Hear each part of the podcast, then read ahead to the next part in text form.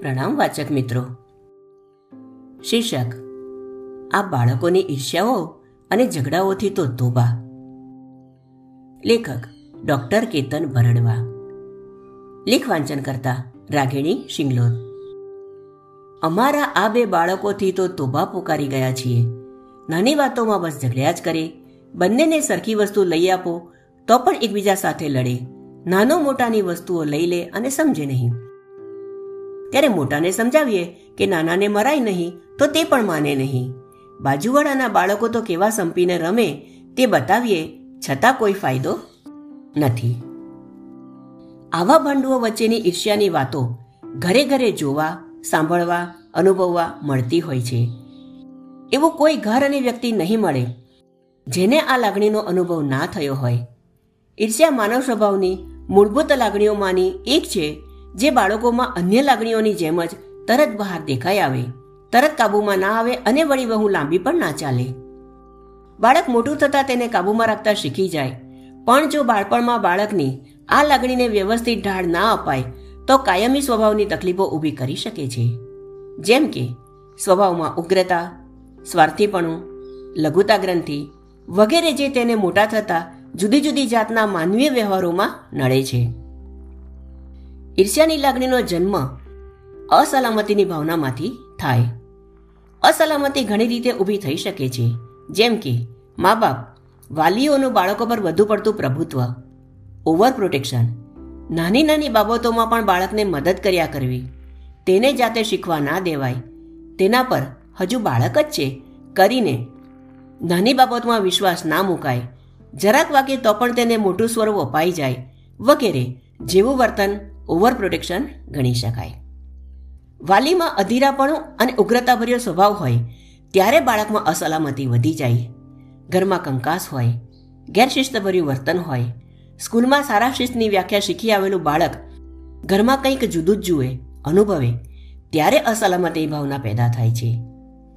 ઈર્ષ્યા અને અસલામતીની ભાવનાની શરૂઆત નાનપણમાં ત્યારે પણ શરૂ થાય જ્યારે બાળકની સહજ હઠ કે તોફાન વગેરેથી છૂટવા કે તેને કંઈક મનાવવા. એમ કહેવાય કે, આમ નહીં કરે તો હું તારી મમ્મી નહીં થાઉં. જા, તું તો મારો દીકરો નથી. વગેરે. ઈર્ષ્યા એટલે મૂળભૂત એવી ભાવના, જેમાં પોતાનું કંઈક ગુમાવી દેવાનો અનુભવ અથવા પોતાને કંઈક ઓછું મળ્યાનો અનુભવ થતો જણાય. આ લાગણી બાળપણમાં મા બાપનો અનકન્ડિશનલ પ્રેમ ગુમાવી દેવાની બાબતોથી શરૂ થાય. તેનો સૌથી સામાન્ય સમય બીજા બાળકના જન્મથી થાય છે. આ ખાસ તો મોટા બાળકને હેરાન કરે છે. બીજું બાળક આવે તે પહેલાં આખું ઘર મોટાની આસપાસ ફરતું હોય. તેને જે જોઈએ તે મળી જાય. બાળકને એવું લાગે કે તે પોતે જ આખી દુનિયાનું કેન્દ્ર છે. પછી બીજું બાળક આવતા તેનો સિનેરિયો ઊભો થાય. જાણે મોટાનો આખો ઘરાસ લૂંટાઈ ગયો હોય. બધાનું ધ્યાન નાના પર ફંટાઈ જાય. પપ્પા બહારથી આવીને પહેલા નાના વિશે પૂછે. તેને રમાડવા લે.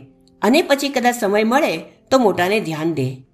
મમ્મી આખો દિવસ નાનાની કાળજી લેવામાં સમય કાઢે. મોટાને તો નાનાને અડકવા પણ ના દેવાય. હજુ તું નાનાને પકડવા, તેડવા માટે નાનો છે.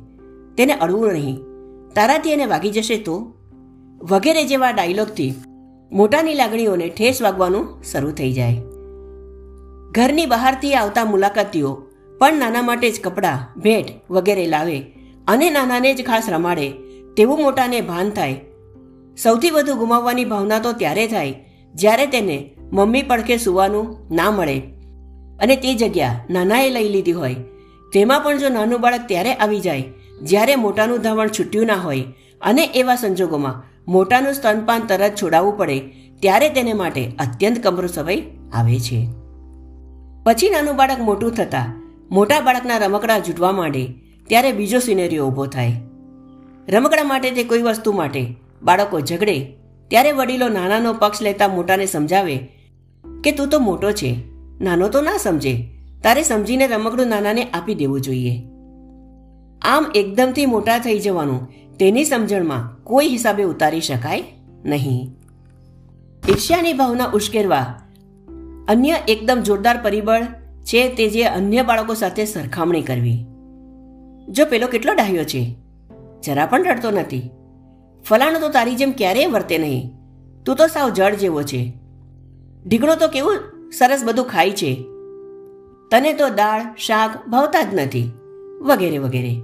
જેવા અસંખ્ય સંવાદો દરેક ઘરમાં જાણીએ અજાણીએ બાળકોની સરખામણી કરતા સાંભળવા, અનુભવવા મળે છે. આ સરખામણી થકી શું કોશિશ થાય છે તે બાળકના લોજિકમાં ઉતરે નહીં. ઉલટું તેનું લોજિક એવું ઇન્ટરપ્રિટ કરે હું જેવો છું તેવો કોઈને મંજૂર નથી. ખાસ તો એવી બાબતોમાં જ્યાં બાળકનો પોતાની જાત પર કોઈ કંટ્રોલ ના હોય. આમ જાત જાતની રીતે ઈર્ષ્યા શરૂ થાય. અસલામતી શરૂ થાય ત્યારે બાળકો જુદી જુદી રીતે તેને વ્યક્ત કરે છે. સૌને આંખે ઉડીને દેખાઈ આવે તેવી અભિવ્યક્તિ, ઝઘડો કરવો, ગુસ્સો કરવો, મારામારી કરવી, ગાળાગાળી કરવી, તોડફોડ કરવી, રડવું વગેરે. આ સિવાય બીજી ઘણી રીતે બાળક પોતાની અસલામતી વ્યક્ત કરે છે, જેની સામાન્ય રીતે લોકો નોંધ લેતા ના હોય. જેમ કે, મોટું બાળક જાણે એકદમ નાનું હોય તેવી રીતે વર્તે. તે અંગૂઠો ચૂસવા માંડે. પહેલાં પથારીમાં પેશાબ ના કરવાનું શીખેલું બાળક ફરીથી ઊંઘમાં પેશાબ કરવા માંડે. ચડ્ડીમાં દિવસે પણ સંડાસ કરી પડે. નાના બાળક જેવું કાલું કાલું બોલવા માંડે. એકલપટ્ટું થઈ જાય, જિદ્દી થઈ જાય ખાવામાં વરણાગીઓ કરવા માંડે. સ્તનપાન છોડી દીધું હોય, તો પણ ફરીથી સ્તનપાનની માંગણી કરે. વગેરે. તે નાના બાળક સાથે રમવા લાગે, પણ ક્યારેય મા બાપ એવું નોંધે કે મોટો તો નાનાને પણ બહુ જોરથી તેડી રાખે છે, તેને પડવા નહીં દે ને? તે આખો દિવસ મમ્મીની પાછળ જ ફર્યા કરે. તે પોતાનો ગુસ્સો રમતા રમતા રમકડા પર ઉતારે. ક્યારેક તો આખો દિવસ નાનાની જ વાતો કર્યા કરે. જેમ કે, નાના ભાઈલુને તો આ ભાવે છે. ભાઈલું તો બહુ ખરાબ છે. તેને તો બાવો લઈ જશે. ભાઈલુને પાછો હોસ્પિટલ મૂકી આવ. વગેરે વગેરે. શું કરવું અને શું ના કરવું? પેરેન્ટિંગ ટિપ્સ એક, બીજું બાળક આવવાનું હોય તે પહેલાં થોડા અઠવાડિયાઓ અગાઉથી બાળકને માનસિક રીતે તૈયાર કરવું.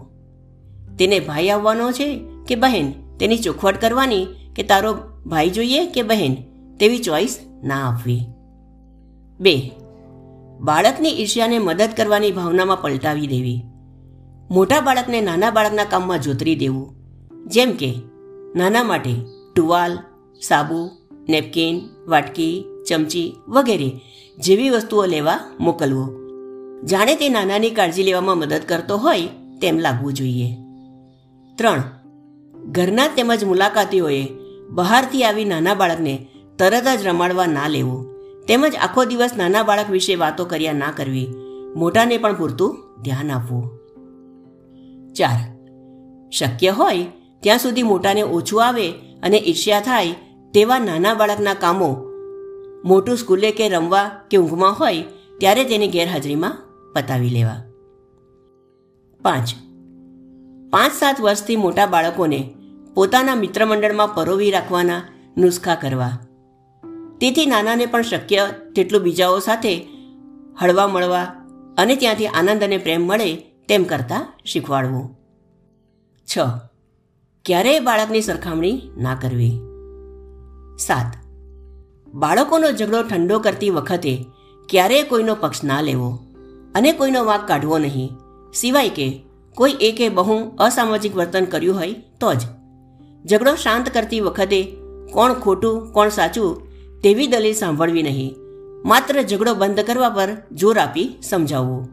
કે જે પતી ગયું, બસ, આવું કરશો તો બાળકો વધુ ઝઘડા કરતા અટકશે અને કરેલું તરત ભૂલી જશે. આઠ.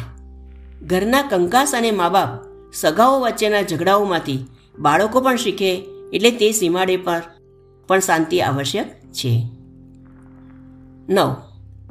રમકડા વગેરે એકબીજાને આપવા માટે બાળક પર જબરજસ્તી ના કરવી. પણ જે રમકડું મોટા બાળકને ના ગમતું હોય, તેને માટે જૂનું થઈ ગયું હોય, તે બીજાને આપવા સમજાવી શકાય. દસ. ઝઘડાઓમાં એક બાળક બીજાને મારતું હોય, ત્યારે તેને અવશ્ય રોકવું. પણ સજા તરીકે તેને મારવું નહીં, ખીજાવવું નહીં કે અન્ય મોટી સજા ના કરવી. પરંતુ તેને સાફ શબ્દોમાં જણાવી દેવું કે તારી આવી હરકત અમને મંજૂર નથી. સાથોસાથ તેને પણ પાસે બોલાવી પ્રેમથી વાત પણ કરવી. તને ખૂબ ગુસ્સો આવે છે. તેની અમને ખબર છે. પણ તું ચિંતા ના કરીશ. અમને તારા માટે પણ એટલો જ પ્રેમ છે. અસ્તુ.